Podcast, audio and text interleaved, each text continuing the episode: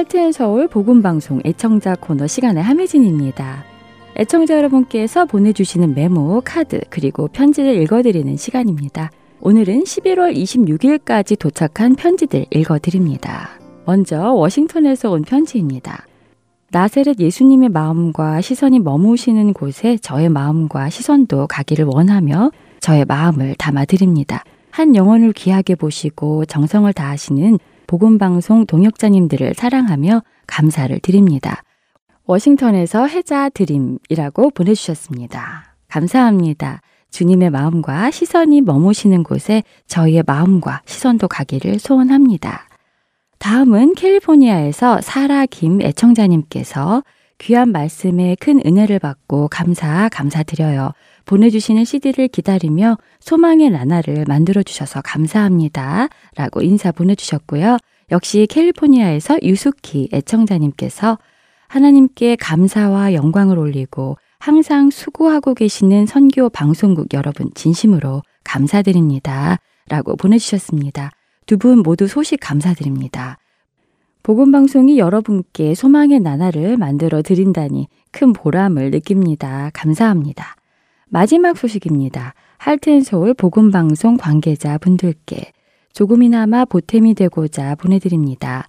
하나님이 이 펜스 설치 사업에 여러모로 도움의 손길을 허락하시리라 믿고 노고에 늘 감사드립니다. 라고 뉴저지에서 정수진 애청자님께서 보내주셨는데요.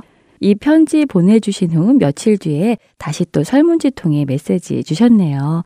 펜스 설치를 위한 기금을 보내주신 후에 펜스 설치 기금이 모두 모였다는 소식을 들으셨다고요. 그래서 보내주신 기금은 복음방송 사역을 위해 잘 써달라고 하셨습니다. 감사합니다. 말씀하신 대로 영혼을 살리고 세우는 곳에 잘 사용하겠습니다. 이렇게 여러분들이 보내주시는 모든 기도와 격려, 그리고 후원금이 모여서 생명을 살리고 세우는 귀한 사역이 이어져 갑니다. 여러분의 소중한 동역에 진심으로 감사드립니다. 우리를 구원하기 위해 오신 구원자 예수 그리스도께서 이 땅에 오신 것을 기억하며 감사하는 시기입니다.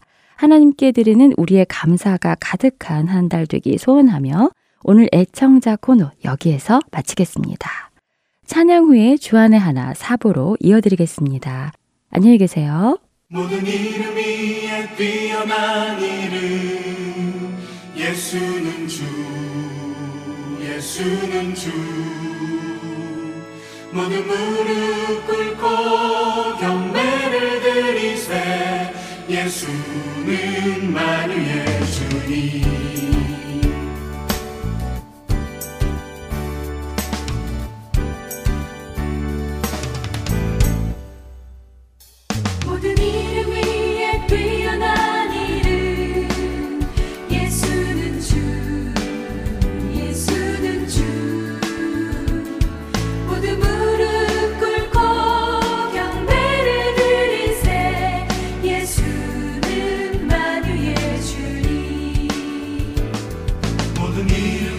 전함만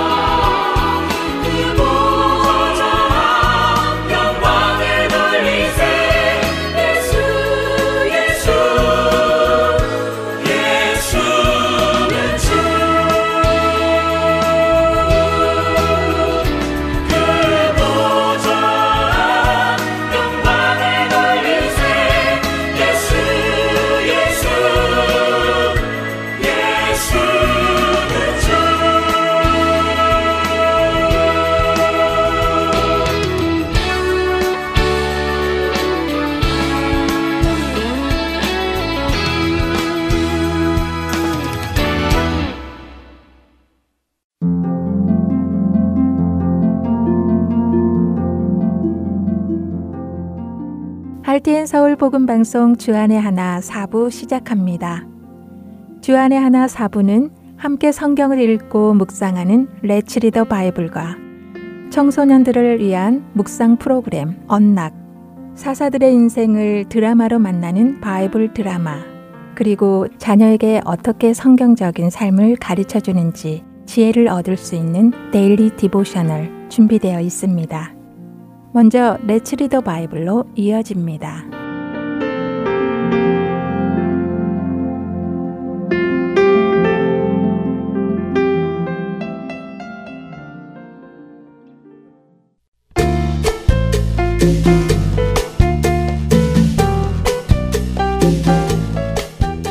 애청자 여러분 안녕하세요.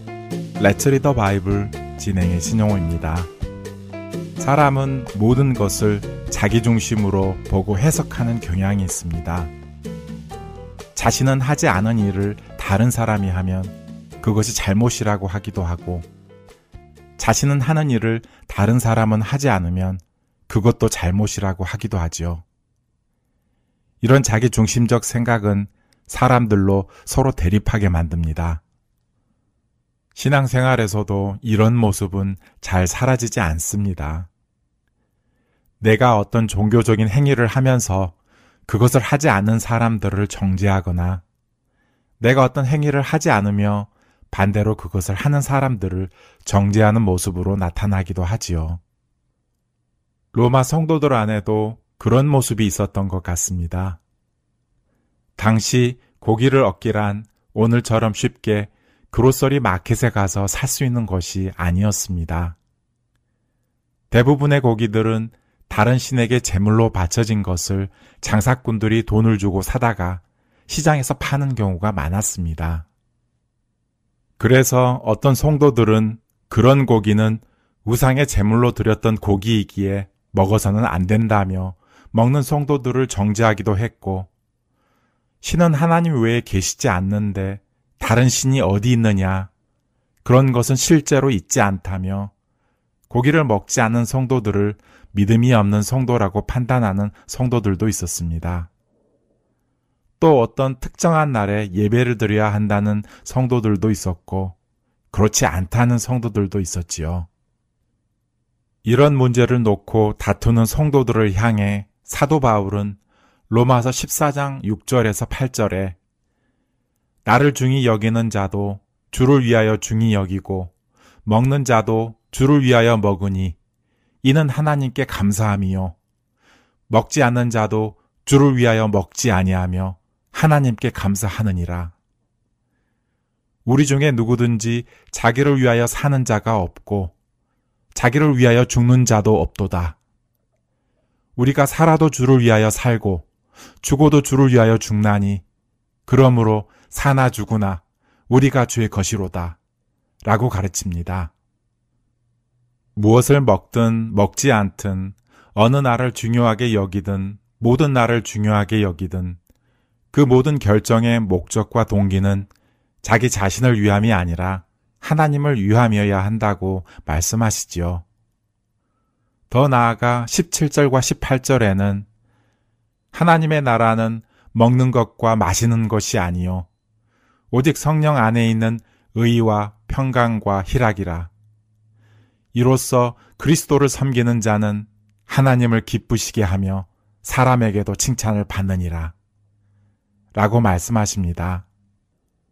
그런 비본질적인 것으로 다투지 말고 성령 안에서 의와 평강과 기쁨으로 예수 그리스도를 섬기라고 말씀하십니다.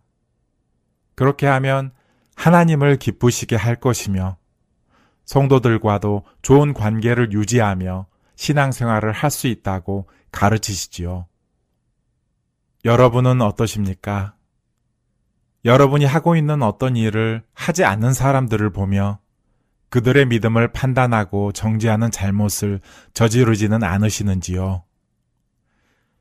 내가 그 어떤 일을 하는 것은 나의 의의를 드러내기 위함이 아니라 하나님을 기쁘시게 하기 위함이어야 합니다.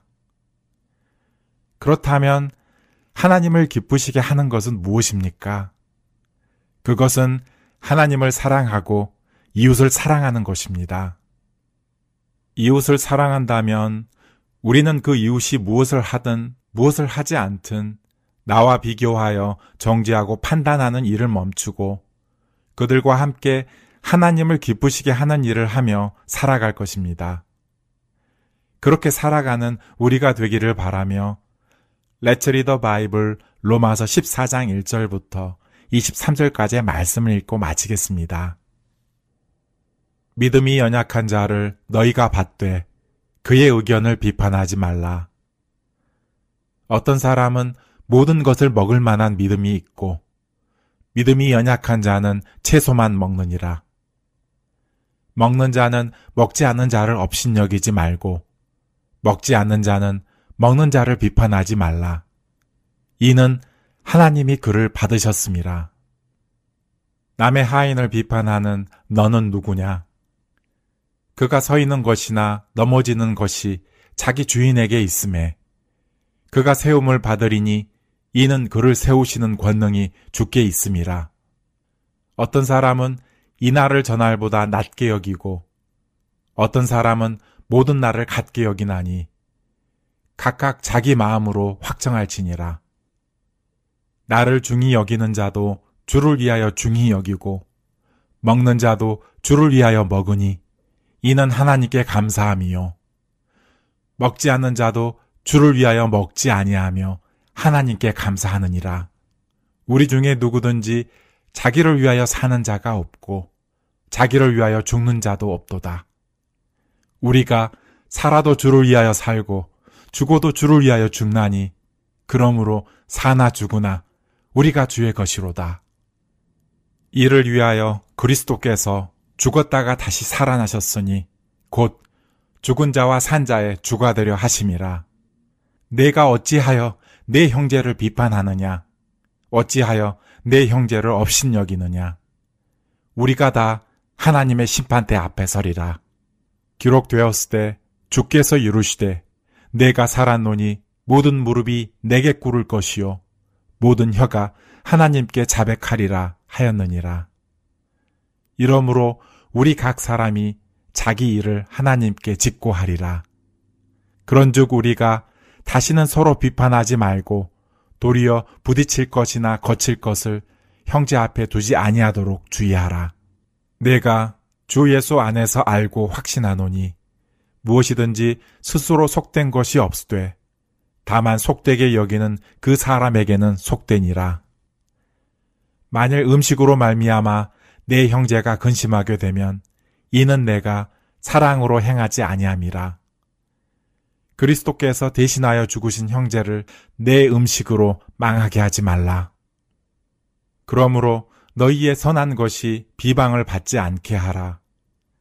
하나님의 나라는 먹는 것과 마시는 것이 아니요 오직 성령 안에 있는 의와 평강과 희락이라. 이로써 그리스도를 섬기는 자는 하나님을 기쁘시게 하며 사람에게도 칭찬을 받느니라. 그러므로 우리가 화평의 일과 서로 덕을 세우는 일을 힘쓰나니 음식으로 말미암아 하나님의 사업을 무너지게 하지 말라. 만물이 다 깨끗하되 거리낌으로 먹는 사람에게는 악한 것이라.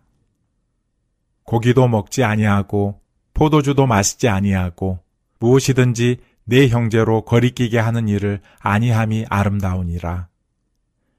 내게 있는 믿음을 하나님 앞에서 스스로 가지고 있으라. 자기가 옳다 하는 바로 자기를 정죄하지 아니하는 자는 복이 있도다. 의심하고 먹는 자는 정죄되었나니 이는 믿음을 따라 하지 아니하였기 때문이라. 믿음을 따라 하지 아니하는 것은 다 죄니라.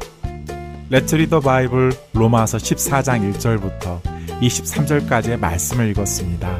안녕히 계세요.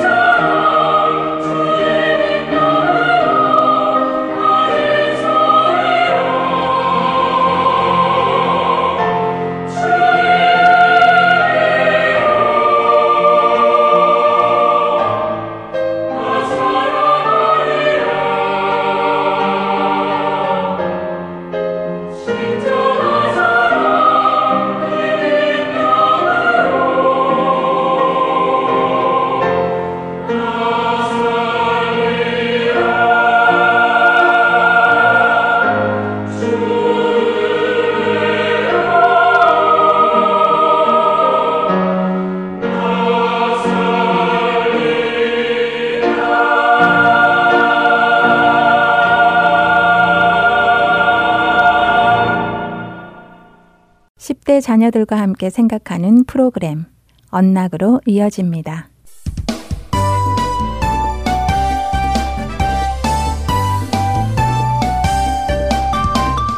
애청자 여러분 안녕하세요. 언락 진행의 이세진입니다. 오늘 함께 나눌 언락 첫 에피소드는 크리스마스, Truth, Stranger than Fiction, 크리스마스, 소설보다 강한 진실 입니다. 오늘 말씀은 마태복음 1장 18절부터 2장 6절까지의 말씀을 함께 청취하시면 도움이 될 것입니다. 천사, 동정녀 탄생, 가축의 구유, 양치기, 동방에서 온 박사들. 크리스마스의 이야기들은 마치 우리의 마음을 흐뭇하게 해주는 한편의 지어낸 동화처럼 느껴지기도 합니다.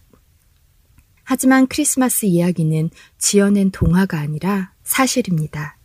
여러분은 예수님의 탄생이 사실임을 믿으시나요? 하나님께서는 예수님의 탄생의 이야기를 정말 독특하게 만드셨습니다. 그 독특함 때문에 우리는 이 모든 이야기가 사실임을 알 수 있죠. 먼저 하나님께서는 구약의 예언자들을 통하여 하나님의 아들이 이 땅에 오실 것을 예언해 놓으셨기에 독특합니다. 미가서 5장 2절은 많은 예언 중에 하나입니다. 베들레헴 에브라다야, 너는 유다 족속 중에 작을지라도 이스라엘을 다스릴 자가 내게서 내게로 나올 것이라. 그의 근본은 상고에 태초엔이라.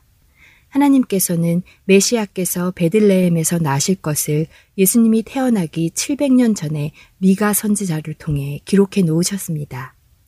이사야서 역시 예수님 탄생 700여 년 전에 이렇게 기록했죠. 그러므로 주께서 친히 징조로 너희에게 주실 것이라. 보라, 처녀가 잉태하여 아들을 낳을 것이요. 그 이름을 임마누엘이라 하리라. 이사야서 7장 14절입니다. 임마누엘의 의미는 하나님이 우리와 함께 계시다는 뜻입니다. 이사야는 하나님께서 동정녀에게서 태어나 우리와 함께 오실 것이라고 미리 말씀하신 것입니다. 또한 메시아께서 누구의 후손으로 올지도 기록하고 있죠. 이세의 줄기에서 한 싹이 나며 그 뿌리에서 한 가지가 나서 결실할 것이요. 여호와의 신, 곧 지혜와 총명의 신이요. 모략과 재능의 신이요. 지식과 여호와를 경외하는 신이 그 위에 강림하시리니 그가 여호와를 경외함으로 즐거움을 삼을 것이며 그 눈에 보이는 대로 심판치 아니하며 귀에 들리는 대로 판단치 아니하며 이사야서 11장 1절에서 3절의 말씀입니다. 이세는 다윗 왕의 아버지였습니다. 예수님의 직계 조상이죠. 메시아이신 예수님은 다윗 왕의 아버지 이세의 후손으로 오실 것을 성경은 미리 알려주신 것입니다. 또한 예수님께서 12살의 나이에 예루살렘에서 종교 지도자들과 토론을 할 정도로 지혜와 총명이 넘쳤으며 세례를 받으실 때는 성령의 충만함을 받으심으로 이사야의 예언을 모두 이루셨습니다. 우리가 살펴본 이 구절들은 성취된 크리스마스의 수많은 예언 중 아주 작은 맛보기에 불과합니다. 크리스마스는 지어낸 이야기보다 더 지어낸 것처럼 특별합니다. 그리고 그 이유는 우리로 예수님의 모든 일이 사실임을 믿게 하기 위하여 하나님께서 그렇게 하신 것입니다. 자녀들과 함께 예수님의 탄생 이야기가 만일 지어낸 이야기라면 어떻게 몇백 년 전에 그것들이 하나님의 사람들에 의해 미리 기록되어 있을 수 있는지 나누어 보세요. 그리고 자녀들이 예수님을 실제로 믿는지 점검해 보시기 바랍니다. 이번 주 언락 첫 번째 에피소드 마칩니다. 찬양 후에 두 번째 에피소드로 이어집니다.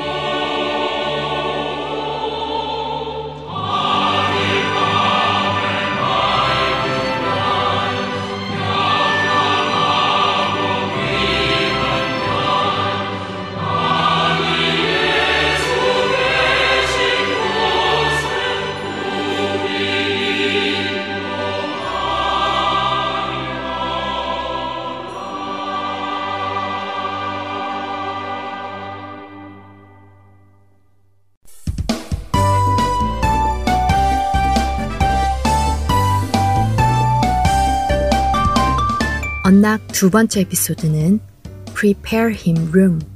주님을 맞아들이세요. 입니다. 오늘은 시편 98편의 말씀과 함께 청취하시면 도움이 될 것입니다. 깜짝 퀴즈를 하나 드려볼까요? 오늘 도움을 주는 말씀인 시편 98편으로 지어진 유명한 크리스마스 캐롤이 있습니다. 혹시 어떤 곡인지 아시는 분 계신가요? 만일 여러분이 기쁘다 구주 오셨네 라고 답하셨다면 맞습니다. 우리가 크리스마스가 되면 부르는 기쁘다 구주 오셨네는 시편 98편을 기반으로 쓰여진 찬송곡입니다.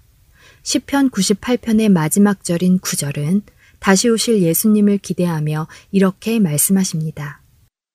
그가 땅을 심판하러 임하실 것이미로다. 그가 의로 세계를 판단하시며 공평으로 그의 백성을 심판하시리로다. 두 번째 깜짝 퀴즈도 드려볼까요? 여러분은 기쁘다 구주 오셨네의 원곡 Joy to the World의 1절 가사의 첫 소절을 보지 않고 부르실 수 있나요? 영어 원문 가사는 이렇습니다. Joy to the world, the Lord is come. Let earth receive her king. 시편 98편이 예수님께서 이 땅에 다시 오실 때 하실 일을 기록한 것처럼 기쁘다 구주 오셨네라는 이 곡 역시 예수님의 재림을 기대하는 가사로 이루어진 곳입니다. 예수님의 탄생이 아니라요. 물론 예수님의 탄생과 재림, 두 사건 모두 우리에게는 기뻐할 일이고 찬송할 일입니다. 예수님께서 아기로 이 땅에 오신 이유는 우리로 죄와 사망에서 해방되어 하나님과 영원히 함께할 수 있는 길을 마련하기 위해서였습니다. 십자가에서 죽으시기 위함이었죠. 다시 오실 예수님께서는 우리와 함께 영원히 거하시기 위해 오실 것입니다. 그런데 이어지는 가사를 한번 생각해 보죠. 이어지는 가사는 이렇습니다. Let every heart prepare him room. 예수님은 하나님을 떠나 자신들이 원하는 죄를 향해 가던 사람들의 마음을 돌려 하나님과 올바른 관계에 들어가게 하시기 위해 베들레헴에서 태어나셨습니다. 그날 베들레헴은 아기 예수님을 맞을 방이 없었습니다. 여러분의 마음에는 예수님을 맞을 방이 있습니까? 만일 여러분 중 아직 예수님을 구주로 마음에 받아들이지 않은 분이 계시다면 이번 크리스마스 기간 중에 여러분을 죄와 죽음에서 자유하게 하신 예수님을 맞이할 마음의 방을 준비하시기 바랍니다. 자녀들과 함께 어떻게 예수님이 우리를 죄와 사망에서 자유하게 하실 수 있는지 나누어 보세요. 그리고 우리 자녀들에게 예수님을 맞이할 마음의 방이 준비되어 있는지 살펴보시기 바랍니다. 이번 주 언락 마치겠습니다. 다음 주에 뵙겠습니다.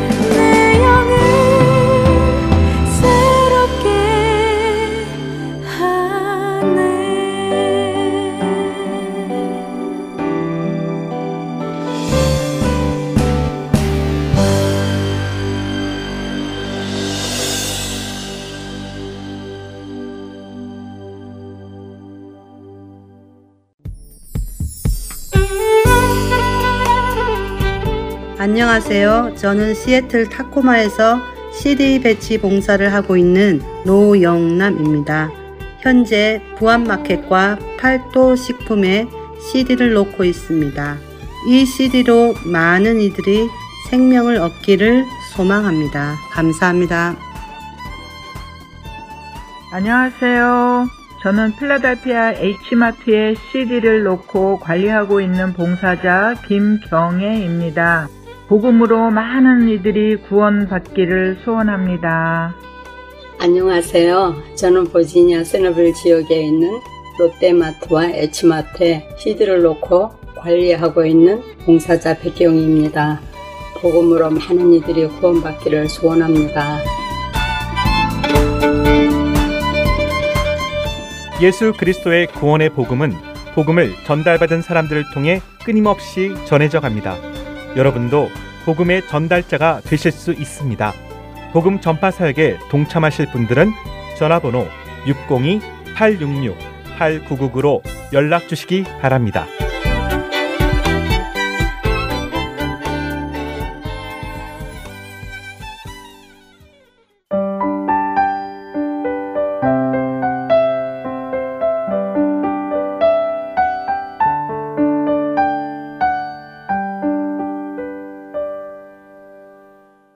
바이블 드라마로 이어집니다.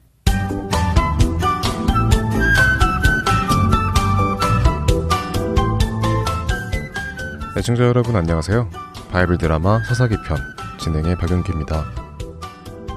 단 지파들이 사는 소라 땅에 살던 마노아와 그의 아내는 하나님의 사자가 말해준 대로 임신을 했습니다. 그리고 때가 되어 아기가 태어났죠. 여보, 수고했소.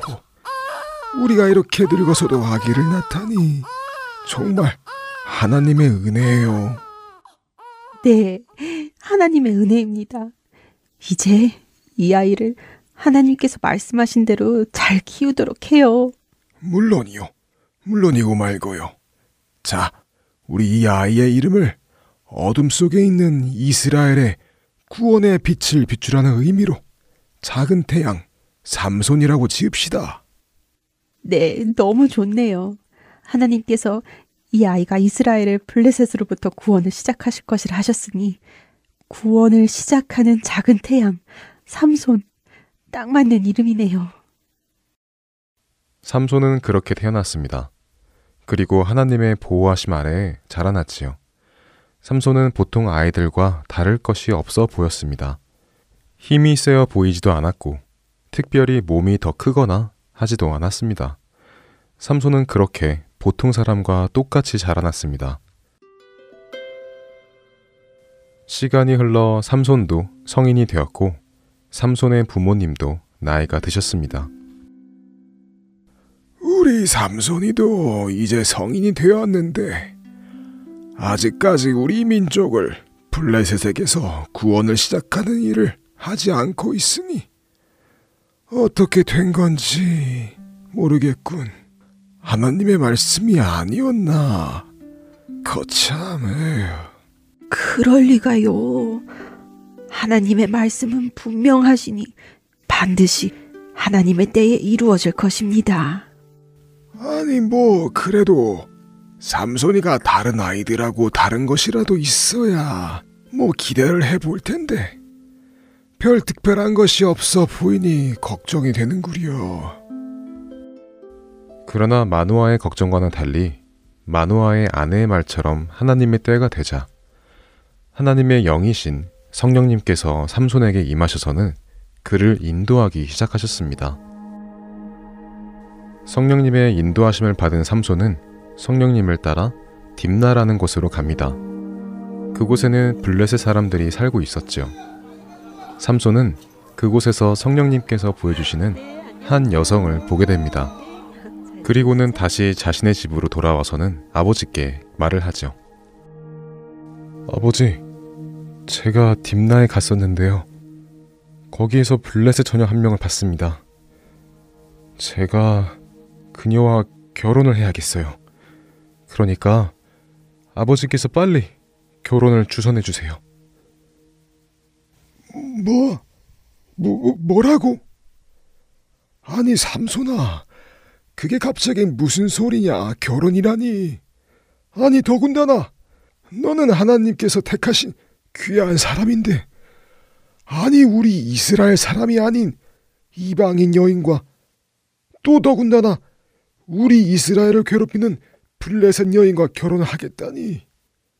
그게 무슨 말도 안 되는 소리냐? 안 된다. 이 녀석아. 그 결혼을 허락할 수 없다. 아, 아버지. 지금은 설명드릴 수 없지만요. 제가 그 여인과 결혼을 해야 하는 이유가 있습니다. 제가 그 여인과 결혼하는 것이 옳아요. 그러니 어서 가셔서 그 여인을 제 아내로 맞을 수 있도록 해주세요. 부탁드립니다. 삼손이 블레셋의 한 여성과 결혼을 하려고 하는 이유는 그녀를 사랑해서가 아니라 하나님께서 이 결혼식을 하는 과정 중에 블레셋을 공격할 마땅한 기회를 주시려 삼손에게 마음을 주셨기 때문이었습니다. 이 결혼은 하나님의 계획이셨죠. 그러나 삼손의 부모님은 그 사실을 알지 못했고 삼손도 부모님께 그 사실을 말씀드릴 수는 없었습니다. 혹시라도 그런 사실이 알려지면 일이 그르치게 될 수 있기 때문이었습니다. 삼손의 간구에 삼손의 부모님은 하는 수 없이 딥나로 삼손과 함께 내려갑니다. 삼손의 집에서 딥나로 내려가는 길 중간에는 포도원이 있었습니다. 삼손은 나시린이었기에 포도주는 물론 건포도도 먹지 않았고 포도원에도 들어가지 않았습니다. 그렇기에 포도원 앞에 다다르자 삼손과 부모님은 서로 다른 길을 통해 딥나로 들어가기로 합니다. 아버지, 여기부터는 포도원이니 아버지와 어머니는 포도원을 통과해서 내려가세요. 그 길이 빠르니까요. 저는 멀지만 포도원이 없는 저쪽 산길로 돌아서 내려가겠습니다. 딥나에서 뵙도록 해요. 조심하세요. 그래, 알겠다. 너도 조심하거라. 삼손의 부모님이 포도원으로 들어가는 것을 보고는 삼손은 포도원 주변의 산길로 걸어갑니다. 그런데 바로 그때였습니다. 아주 힘센 사자가 삼손 앞에 나타나 그를 공격하려고 으르렁거리고 있었습니다. 어,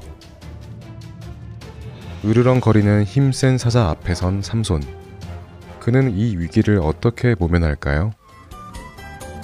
바이블 드라마 사사기 편 다음 시간에 뵙겠습니다. 안녕히 계세요.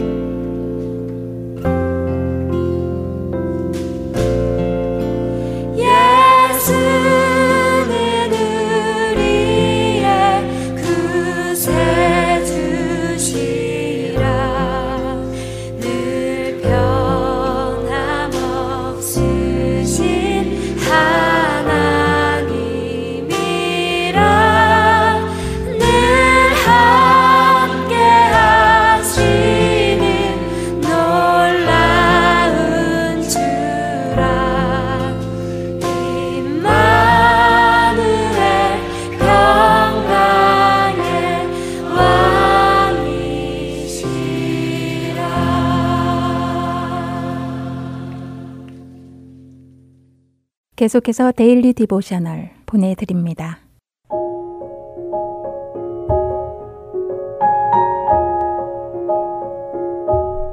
애청자 여러분 안녕하세요. Daily Devotional 진행의 최소영입니다. 우리 자녀들은 구원이 나의 행위를 통해 얻어지는 것이 아니라 하나님의 선물임을 잘 알고 있나요? 혹시 자신의 선한 행위를 통해 구원을 얻을 수 있다고 생각하지는 않는지요? 오늘은 이것에 대해 나누어 보고 함께 말씀을 묵상하는 시간 되시길 바랍니다. 오늘 Daily Devotional의 제목은 Not for sale. 파는 것이 아닙니다. 입니다. 에이버리는 가족들과 함께 교회에서 예배를 마치고 집으로 가는 중입니다. 주일학교에서 크리스마스 파티를 할 예정이라고 하며 자신은 크리스마스 장식을 돕기로 했다고 말하였지요. 에이버리가 소나무 가지들을 가져가면 선생님께서 그 가지들을 빨간 리본으로 묶어 크리스마스 분위기를 내도록 장식하기로 했다는 것입니다. 그러자 오빠는 어디에서 소나무 가지를 구할 것이냐고 물으며 동네에서 소나무는 못 본 것 같다고 말하였지요. 오빠의 말에 에이버리는 소나무 가지를 찾는 것이 그렇게 어렵지는 않을 것이라고 말합니다. 하지만 에이버리의 생각과 달리 소나무 가지를 구하는 것은 정말 쉽지 않았지요. 소나무 가지가 있는 가게를 겨우 찾기는 했지만 크리스마스 트리를 사야만 소나무 가지를 얻을 수 있었습니다. 에이버리는 어떻게 해야 할지 몰라 고민하고 있었지요.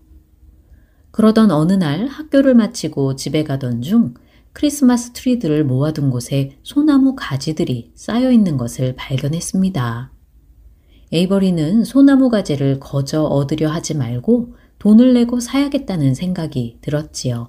급히 집으로 간 에이버리는 저금통에서 돈을 꺼내 다시 소나무 가지를 쌓아둔 곳으로 달려갔습니다. 그곳에 계신 주인 아저씨에게 소나무 가지를 사고 싶다고 하자 아저씨는 파는 것이 아니라고 말씀하셨지요. 크게 실망하여 돌아서는 에이버리에게 아저씨는 소나무 가지들은 파는 것이 아니니 필요한 만큼 공짜로 가져가라고 하십니다. 에이버리는 감사하다고 하며 부지런히 가지들을 모아 가져갔지요. 크리스마스 장식을 위해 소나무 가지들을 가지고 교회에 간 에이버리는 어떻게 이 가지들을 얻게 되었는지 선생님께 말씀드렸습니다. 에이버리의 이야기를 들으신 선생님은 이것이 구원을 설명하는 그림 같다고 말씀하셨지요. 에이버리는 소나무 가지들을 돈을 지불하여 사고자 했지만 그것은 파는 것이 아니었기에 돈으로 살 수 없었습니다. 이와 마찬가지로 어떤 사람들은 자신이 선한 행위를 지불해야 구원을 얻을 수 있다고 생각하지만 그렇지 않다는 것이지요. 성경은 구원이 선물이라고 말씀하신다는 것입니다. 우리의 행위를 통해서가 아니라 예수님을 믿음으로 죄에서 구원을 받는다는 것이지요. 선생님은 이것에 대해 크리스마스 파티 시간에 함께 나누면 좋을 것 같다고 하시며 오늘 이야기는 마칩니다. 교회를 가고 예배를 드리는 것이나 자신의 선한 행위를 통해 구원을 얻으려고 하지는 않는지 자녀들과 이야기해 보시기 바랍니다. 성경은 구원이 하나님께로부터 온 선물이라고 말씀하십니다. 우리는 스스로 무언가를 지불하여 구원을 살 수 없습니다. 예수님께서 우리 죄에 대한 값을 모두 지불하셨고, 오직 예수님을 믿음으로 영원한 생명을 얻을 수 있음을 다시 한번 자녀들에게 가르쳐 주세요. 오늘 함께 묵상할 말씀은 에베소서 2장 8절. 너희는 그 은혜에 인하여 믿음으로 말미암아 구원을 받았으니 이것은 너희에게서 난 것이 아니요 하나님의 선물이라 입니다. 자신의 행위를 자랑하지 않고 오직 하나님의 은혜만을 자랑하는 우리 자녀들 되길 소망하며 오늘 Daily Devotional 마칩니다. 안녕히 계세요.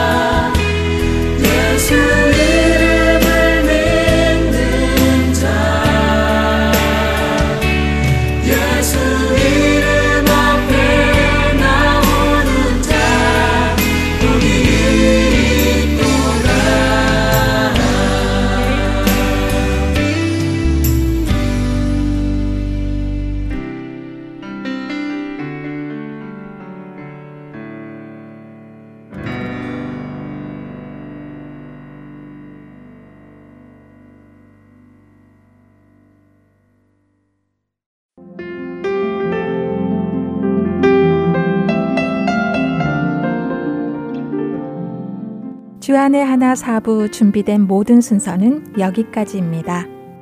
청취해주신 여러분들께 감사드립니다. 다음 주에 다시 찾아뵙겠습니다. 안녕히 계세요.